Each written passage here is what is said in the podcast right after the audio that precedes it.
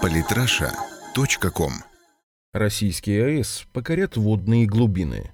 Борис Степнов, Главный конструктор ЦКБ МТ «Рубин» Евгений Торопов сообщает, что к реализации готов проект подводного ядерного энергетического комплекса. Для подводного энергетического комплекса мы можем создать объект с использованием реактора, отвечающего требованиям МАГАТЭ. На сегодняшний день технических и научных проблем для создания такого комплекса нет. Подчеркивается, что подводный комплекс «Айсберг», разрабатываемый Фондом перспективных исследований, позволит решить проблему энергообеспечения удаленных потребителей как оборонного, так и народно-хозяйственного назначения. Проект FPI «Айсберг», реализуемый с 2015 года, направлен на создание технологий, которые могут обеспечить автономную подводную разработку месторождений углеводородов даже в условиях Арктики проект входит в создание подводного автономного бурового комплекса, подводного судна, сейсморазведки, а также подводного транспортно-монтажного и сервисного комплексов. И, разумеется, подводной автономной энергетической установки. Заявляемый срок службы разработки 30 лет. Мощность энергетической установки 24 мегаватт, ресурс 200 тысяч часов. Имеется и другое заявление от главного конструктора опытно-конструкторского бюро машиностроения имени Африкантова Владимира Доронкова. Разработка подводной АЭС, которая сможет полноценно функционировать в Арктике на глубинах в несколько сотен метров, требует 6 лет. Противоречия здесь нет. В первом сообщении говорится о теоретической разработке, во втором – о создании опытного образца. В любом случае стоит отметить интерес разработчиков к теме подводных мини-АЭС. Политическая Россия уже затрагивала данный вопрос в статье «Подводная АЭС. Сегодня фантастика, завтра реальность», в которой описывались два вероятных типовых проекта водоводяной энергетический реактор ВВР мощностью 8 МВт и высокотемпературный газовый реактор ВТГР мощностью до 25 МВт. Обе конструкции можно будет модульно соединять до 10 штук, что, соответственно, будет увеличивать мощность мини-АЭС. Что следует сказать в связи с этим? Во-первых, отметим уверенный курс России на развитие атомной энергетики в целом. В настоящее время правительством одобрено строительство и ввод в эксплуатацию 11 новых атомных энергоблоков к 2030 году, в том числе двух на быстрых нейтронах БН-1200. И это без учета уже строящихся энергоблоков на Ростовской АЭС, Нововоронежской АЭС, Курской АЭС-2, Ленинградской АЭС-2 и Академика Ломоносова.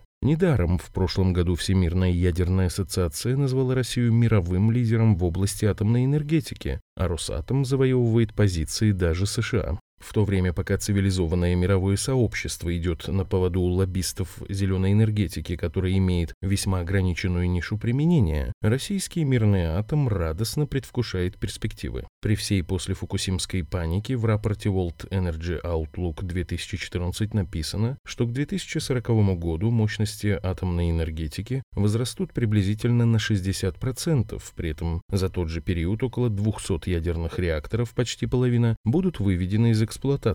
Некоторые по древности, некоторые из-за политиков. Вспомните, как в Литве была уничтожена Игналинская АЭС. Отказ от энергонезависимости был условием вступления в ЕС. Но в любом случае рост рынка ядерных энергостанций ожидается убедительный. Это цивилизованным странам зеленые могут мозги пудрить, а страны, желающие развивать энергетику, хотят надежные и недорогие реакторы. Другими словами, российские. Нельзя не вспомнить реплику Владимира Путина еще 2010 года, произнесенную им на четвертом ежегодном экономическом форуме руководителей и топ-менеджеров ведущих германских компаний. Я не знаю, почему немецкой общественности не нравится атомная энергетика, но я не хочу давать никаких комментариев. Я вообще не понимаю, чем вы будете топить. Газы не хотите, атомную энергетику не развиваете. А что вы будете, дровами топить? За дровами тоже в Сибирь надо ехать, понимаете? У вас же и дров тоже нет. Владимир Путин. Прошло более пяти лет, и ситуация в Европе и США в атомной энергетике лишь ухудшилась, в России же наоборот. Во-вторых, Российская Федерация не просто штампует энергоблоки, но и разрабатывает и начинает производить уникальные энергетические ядерные комплексы. Так, первый энергоблок Нововоронежской АЭС-2 поколения 3+, уже включен в энергосистему России. Подобные ему Франция и США лишь пытаются построить. Системы безопасности обеспечивают минимальные риски даже без вмешательства персонала. Реактор на быстрых нейтронах БН-800 из ныне работающих в мире промышленных установок единственный. Блоки БН-1200 будут строиться на действующей Белоярской АЭС и новой Южноуральской АЭС. Технология промышленных реакторов на быстрых нейтронах имеет большое значение, поскольку пригодного для тепловых реакторов урана-235 в природе всего 72% всех запасов урана,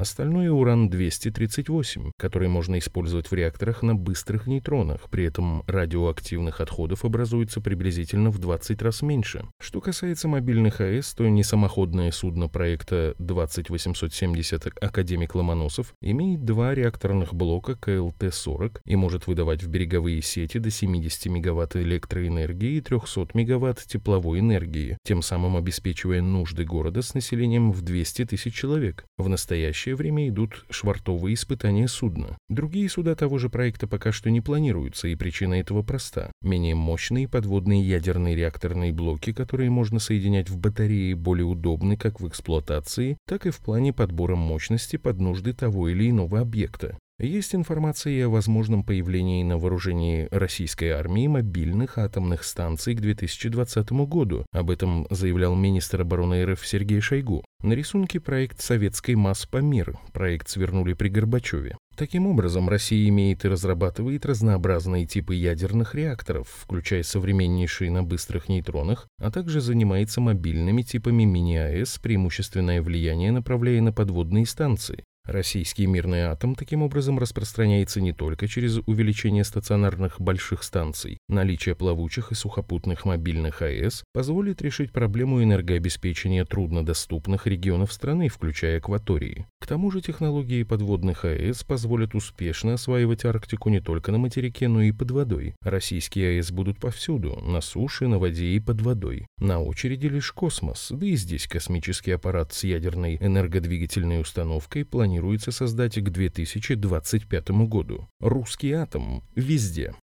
Подписывайтесь на наш канал в Телеграм. Самые интересные статьи о политике и не только. Читайте и слушайте каждый день на сайте polytrasha.com.